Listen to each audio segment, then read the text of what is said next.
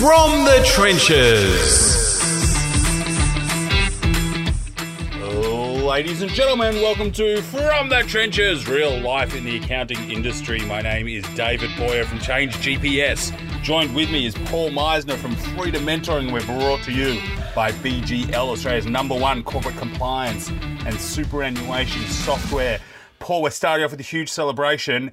No Sunday tax announcements. Uh, thank you very much, David. Hello, listeners. Hello. Well, well, hopefully not this Sunday. We we got it last Sunday in the dead of night.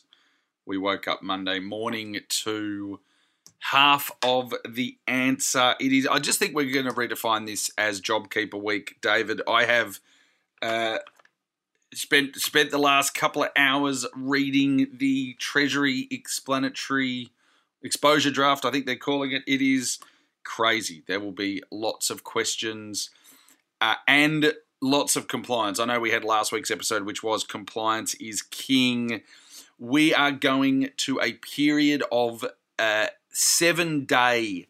We've got to give the ATO our clients' revenue figures seven days after the month if they want to keep claiming JobKeeper payments. Talk about increase in compliance. It is just crazy. Uh, like I said uh, at the end of last week's show, I've got more and more virtual CFOs asking me what they should do at the moment, and my advice is go work out how to get a tax agent license. Absolutely. If we can work out how to charge for it, it will be a wonderful thing. David, get us kicked off. What do oh, you no, don't get, have?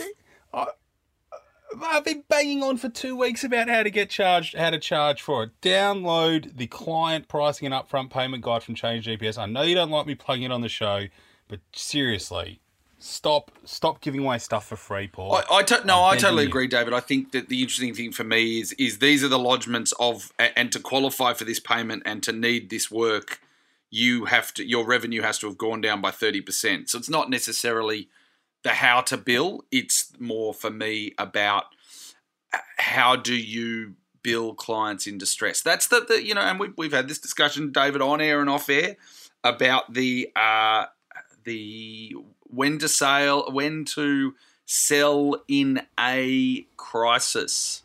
Crisis. I tell you what. I tell you what. You could sell in a crisis. People wanting to hear our off-air conversations over the last couple of weeks. It's been it has been quite interesting. Uh, David, what do you got? Give me an e-commerce infographic. I love a good infographic. I've got. A, I'd love love a good infographic, and it's like it's you know the world's fundamentally changed. We know this, but finding the different sort of pieces of data to prove that the world has changed is really interesting. You know, all of a sudden everyone's interested in sort of J curving, hockey sticking charts of coronavirus infections, but this is just a list well presented of the the 100 fastest growing categories in e-commerce March 2020 versus March 2019 and and it's it's like none of it's surprising but it's like oh yeah so the number one increase in online categories over the last 12 months is disposable gloves Number two, bread machines. Because remember there was that period where we thought that we weren't going to be able to buy flour? Absolutely. And, and I'm a doomsdayer. I went out and bought 20 kilos of flour. I'm an absolute doomsdayer. Uh, and, and I've got a bread machine. Haven't used it yet because it turns out we were able to get bread, Paul. Uh, cough syrup, dried grains and rice, packaged foods, all this stuff going up online. Weight training because people can't go to screen. Most relevant to our listeners, though, uh, the 30th fastest increasing uh, or, or biggest increasing e commerce service computer monitors. Uh, sold out apparently. Up 172%. Sold out in uh, a lot of places. Office. You cannot get headsets. You cannot get all sorts of stuff. It is just crazy. Uh, you know, David, I'm a little bit of a contrarian. I do love the other side of the ledger. They've also got the 100 fastest declining categories luggage and suitcases. Uh, number one, obviously, given the absolute decrease lots of swimwear, bridal, uh, and gym gym equipment all going the way. Baseball equipment down 55%. That hits that's quite specific. Uh, and golf clubs, unfortunately. Uh, I think, I have a feeling, David, I, I, don't know whether I'm just speaking for myself personally. I think that uh, we're going to need a post isolation present, and golf clubs might be the thing for me. Well, well, you've got you've kind of got the final column of this kind of has the Paul Meisner purchasing habit really simply up 89%, coming in at the 95th fastest increasing category. Office desks down 33% at the 84th biggest decline. Golf clubs. Uh, and and Eskies, Eskies came in at uh, 96 Yeah, of the decline. I tell you, I found out where the world's stockpile of Eskies up at my in-laws' farm. I'm not sure whose Eskies are up here. I went into the uh, I went into the deepest darkest corner of the shed, and I tell you, it's an Esky. Esky graveyard up here. Uh, but look, I love a good infographic, and certainly online shopping is something that has uh, has exploded. What have I got? I've got an AI powered robot pizza. I just love it. I just love a good robot. I love pizza.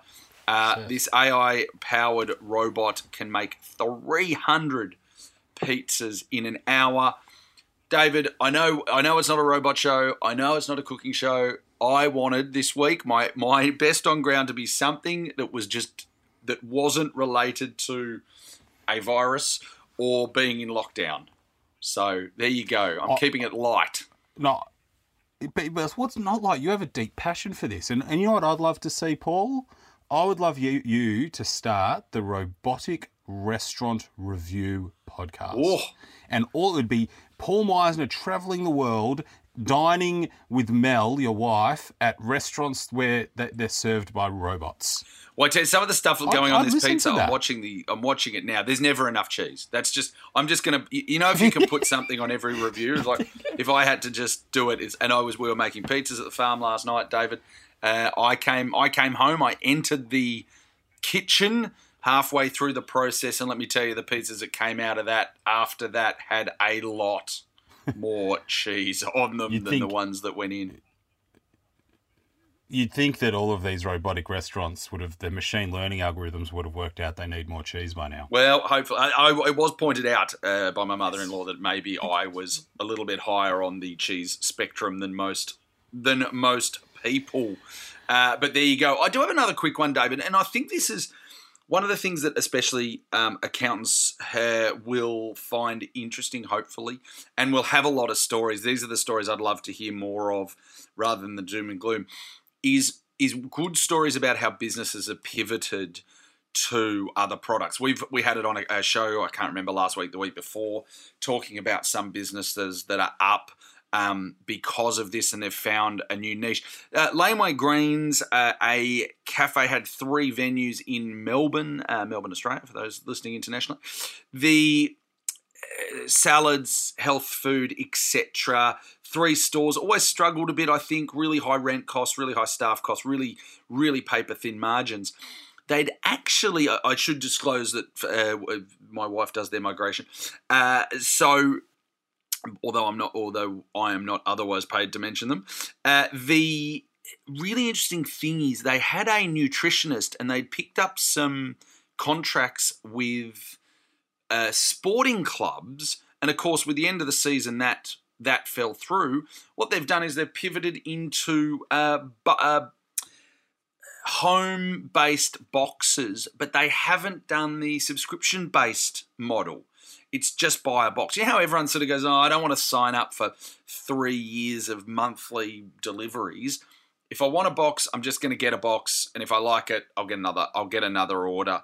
You know, I think it's really it's it's great to see businesses like that. One of the things I've got to ask, and, and you you and I, David, have covered this on the show, with the complexity and the just sheer cost of running staff, running venues, running inflated, uh, paying inflated rents, and the wafer thin margins of um, venues. I reckon we come out of this looking a lot different as a business community than we went in to this whole thing. Uh, I we had uh, Don Car- Don on the show from McKay Goodman? from? What was the name of the insolvency firm? McKay Goodwin. He said, "I don't know how anyone can make money in restaurants." Um, mate, I agree, and and I know. I guess you know there's some really inspiring stuff out there, and and this is where accountants. There's this other part that's happening to accountants, and I touched on it last week. A lot of us sit on boards of not for profits who are heavily impacted by this. And I know on the ones that I sit on, I'm president of a, a Jewish synagogue. It's like a church. And we had a conversation. uh, We've set up a whole sort of a crack team. We're saying, right, what's the digital business model for our traditional services? And I think a lot of little businesses are doing this at the moment. They're saying, well, is is there a digital model for us that we should move to? But where if like if everyone does the same thing, it's not going to work. The the guys who are actually going to smash this out of the park look around at what is right now and say, well, we're going to do it better. We're actually going to innovate on what's considered to be currently innovative. They're the ones I'm excited for. Absolutely. Really, really no, excited. 100, 100% agree. David, uh, is, does that do us? Does that do us for best? I think it was a, it was a finish uh, best this week. But let's get to everyone's favourite topic. Worst. Worst On ground. On ground. What do you got, David? Bookkeepers versus accountants. Well, it's not me doing it. No, I know. Do you know who's doing Oh, it? That's why I said bookkeepers You know versus accountants, not accountants versus bookkeepers. No, it's bookkeepers. The bookkeepers are starting fires, Paul. Now we have a very, we actually, for as disorganised as we are in getting a show together, and we spent four minutes planning this one today. Uh, we do have a very solid editorial guideline that if an accountant or a bookkeeper does something wrong, unless it's in the mainstream press, we don't really name names. So we're not going to name names here. But there was a bookkeeper, the link got sent to me. I actually received a complaint, Paul. A on- on complaint? Facebook, I received a complaint about this particular bookkeeper who, on a webinar for other bookkeepers, had a go at accountants. Who do they think they are jumping into Xero files and making changes? And where the problem is right now, and this is literally the worst possible thing any client needs right now. So to he- hear it happen is just gobsmacking the, there was the the message that was promoted was that bookkeepers own the lodgement of the BAS and the payroll. Therefore, accountants have no right meddling at the moment. Can I be perfectly honest? This is the most confusing time in, since BAS and payroll ever existed. By far, by a country mile Yep. everyone needs to be working together right now. Accountants need to be picking up the phone and telling bookkeepers what they're doing. Bookkeepers need to say, Yeah, I lodged this. This is part of my scope. But geez, this legislation's so confusing. And as much as I've read it, I could really do with somebody else looking at it. And you need to talk together and you need to service your client on a united front. The last thing a client needs right now is a bookkeeper and accountant having a disagreement. Now, we know that some accountants are out there and they're pushing the boundaries too far and they're changing wage categorizations and they're doing it's crystal clear now they're doing the wrong thing. So bookkeepers, if you see that, just push back and say no, I'm not doing it. Just say no. Don't get on your high horse in front of your bookkeeper audience and get them frothing at the mouth and creating an accountant versus bookkeeper situation. The, the world's tough enough.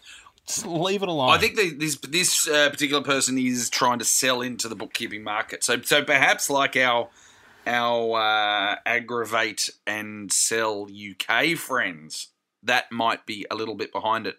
Who knows? But certainly the uh, both left and right hands need to be talking to each other during this difficult time.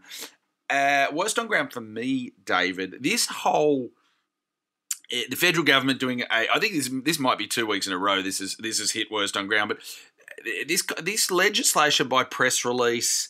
Um, speeches to parliament that are supposed to be about what's going to happen end up just being politics and raise a hundred more questions than they solve. Uh, luckily, David, we, we did get some actual practical guidance on the job keep, JobKeeper legislation this afternoon, but the way this is all being handled in in whoever is the comms team for this, I know it's difficult. I know they're doing a lot of this on the fly. I know it's a difficult time, but we just need to get better uh, at not not raising so many questions because then as you said david people are running around trying to change wages and do wages and second guess it and the media are, are trying to invent or trying to fill the detail and that's not something uh, uh, they should be allowed to do because it's uh, it's often never right. Uh, the media, the media have been shockers, and what's happened is Um, I think it's best intention. Originally, it was best intentions. We're going to go to the business community early. We're going to go quickly. We're going to go hard-ish because stimulus one was hard-ish, stimulus two was hard, and we're going to give confidence in the market. But all that did was create an expectation from business owners that they were going to get $100,000. And that's the media's fault as well. But admittedly, they probably didn't have a lot to go off. And that's what caused accountants and bookkeepers' phones to ring red hot for three weeks straight. Most of our clients would have no idea what they're getting if Scott Morrison didn't announce it in press releases. They, they don't follow tax updates. Um, so, and I think in the attempt of the PM and the PM's office and, and the, the National Cabinet to try to create calm, what they actually did was create uncertainty and more of a storm. Um, so it's kind of, you know, and I know this is a tough situation, but geez, you know, try to flatten the curve of the workload for accountants, please, because it feels like it's spiked last. I, I tell you what, David, I just want to make a very. I just got off the phone. I'm still listed on a, a partner page for a piece of software that I haven't, I don't think I've used for 10 plus years. So every now and then I occasionally get a call by someone who wants me to implement it.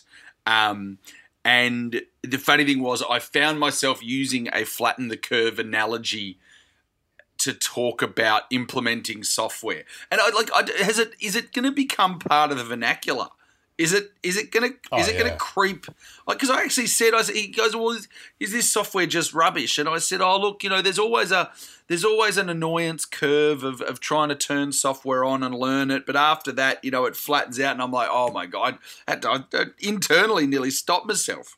Uh, for, for so I'm I'm going to put myself on my own worst on ground for trying to put flatten the curve in a uh, in in other in other uh, No. I don't mind it. Oh, it helps helps people understand things. I'm going to try to flatten the curve of my ice cream intake over the next six months being in lockdown. Yeah, it's not going to happen. We're we're, we're eating through we're, we're eating through a whole farm load. It is crazy. The ton. gyms. Well, not that I ever go to gyms, but I'm, I'm sure for those people that are that way inclined, uh, are looking forward to the gyms reopening. What do you got, David? What do you got? Worst? What's your next worst? Uh, look, we best on ground last week. We had accountants helping accountants, bookkeepers helping bookkeepers. I heard Amanda Newton today. There's four thousand people in the Xero community on Facebook, and they had like eight and a half thousand interactions in a week. Like it's just nuts numbers. The amount of people trying to support each other's absolutely brilliant. But then, of course.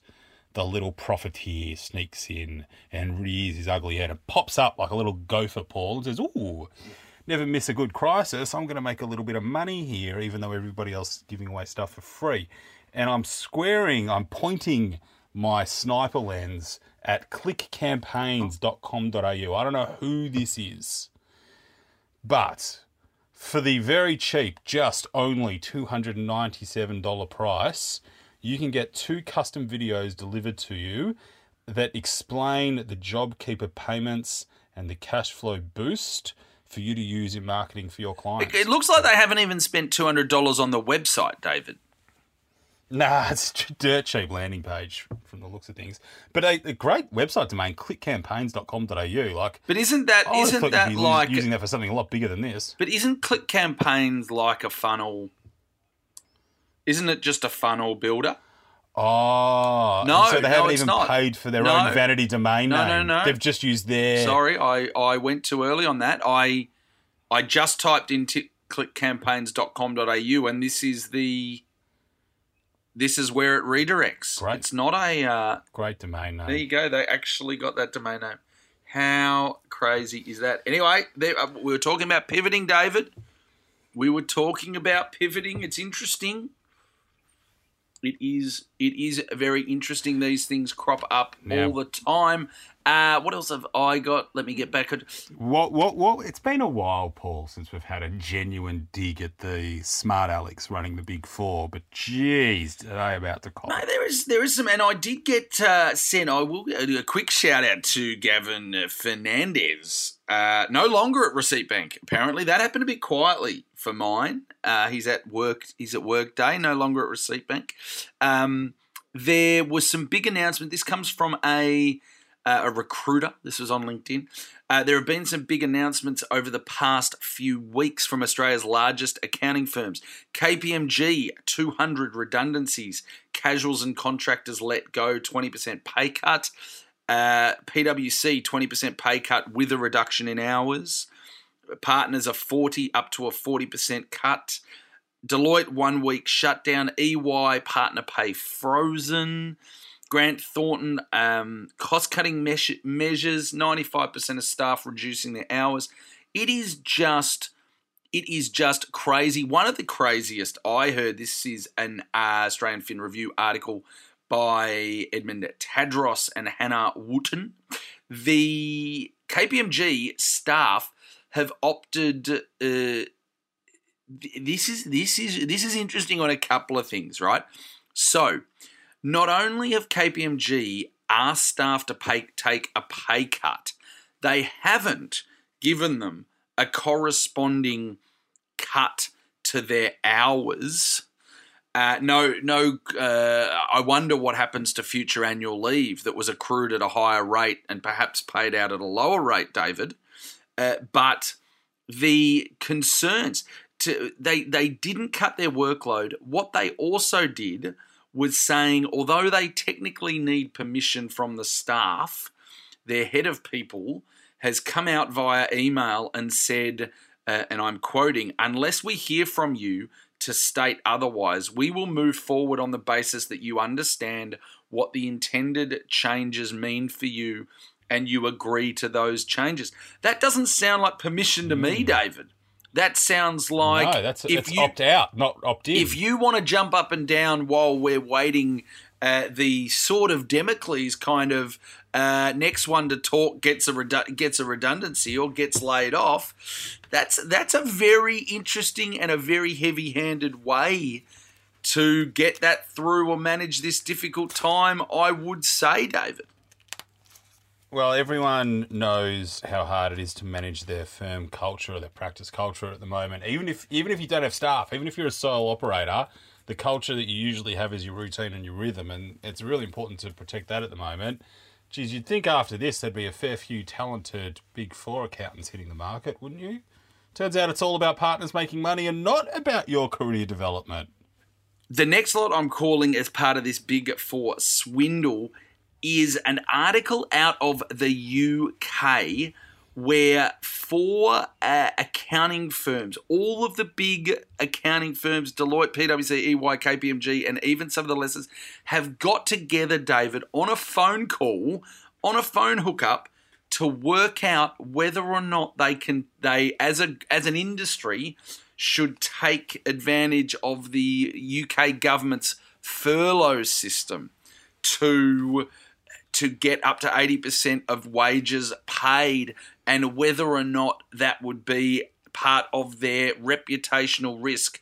Two big questions for me, David. One, why is it cartel like that they're all getting together on a phone call and trying to work out whether or not they should take advantage of government uh, government incentives and potentially, uh, uh for once, a good thing that they're actually worried about reputation risk, but instead of being worried about it, why don't you uh, just uh, be better? It would would be something that I'd say. The profiteers, the raconteurs, the proliferateurs, that's not a word, I think I made that one up, will not fare well over the long term out of this. Mark my words, mate. That's is that it? That's our show. That is it. We have uh, we, we got to get back to it. You've got back to back to back to back to back webinars. I've got heaps of webinars tomorrow on, uh, and I've got to do read the rest of the JobKeeper legislation. Uh, we're banging out uh, episodes, David. We're, we're, back on a decent clip. Uh, otherwise, uh, have a good. Well, it, it kind of, do we know what day it is anymore? Given we're in lockdown. I don't know. I think we've got some public holidays coming. Does your I, am interested? Uh, I'm, I'm I'm not religious, so Easter kind of doesn't really mean much to me. Uh, does your Passover is your Passover different this year? I would I would assume. Oh, it, it changes every year because it's by the moon calendar, but it's always aligned to Easter because the the Last Supper, Da Vinci's famous painting, uh, is thought to be the Passover meal where we re- retell the story coming out of Egypt to our younger generation. But I mean, in terms of what it's always you, around. I mean, in terms of what you do and who you socialise with. Like, are, are you are you not not doing? That's a massive change. Yeah. No, so are you huge, online huge. I mean- totally for Passover for the? No, when there's no online at all. I mean, the, the Passover meal, usually you'd have like uh, you know, literally 40, 50 people, family, friends of these massive, massive gatherings of your community and your family, and it can't happen this year. And uh, it's sad. You know, I mean, I had my uh, my 89 year old grandmother on a Zoom call with my grand with with her granddaughter, great granddaughter, this morning, um, and it's sad. You know, this is a tradition that's been going for thousands of years, and it's not going to happen this year. And this is just a microcosm of what's happening to families across Australia who are having their Easter routines disrupted. A It's a tough one, mate. Zoom Easter dinner that would otherwise be filled with lots of uh, of people. I think that's something that's going to be very hard to get used to as we hear about birthdays, uh, weddings, funerals, all sorts of stuff that is going to have to happen in the next however many months. But everyone, please say, stay at home, stay safe, stay well, and try to say stay sane. That was a lot of S's in that sentence. Uh, apart from that, have a great week. How about how about see ya? Is see ya one of them, Paul? I got just got the wind up. Well done. Have a great week, everyone. See ya. Thanks again for listening to an episode of From the Trenches. David and I would love to hear from you listeners, so you can reach out if you've got feedback, story ideas, get in touch. I can reach on Twitter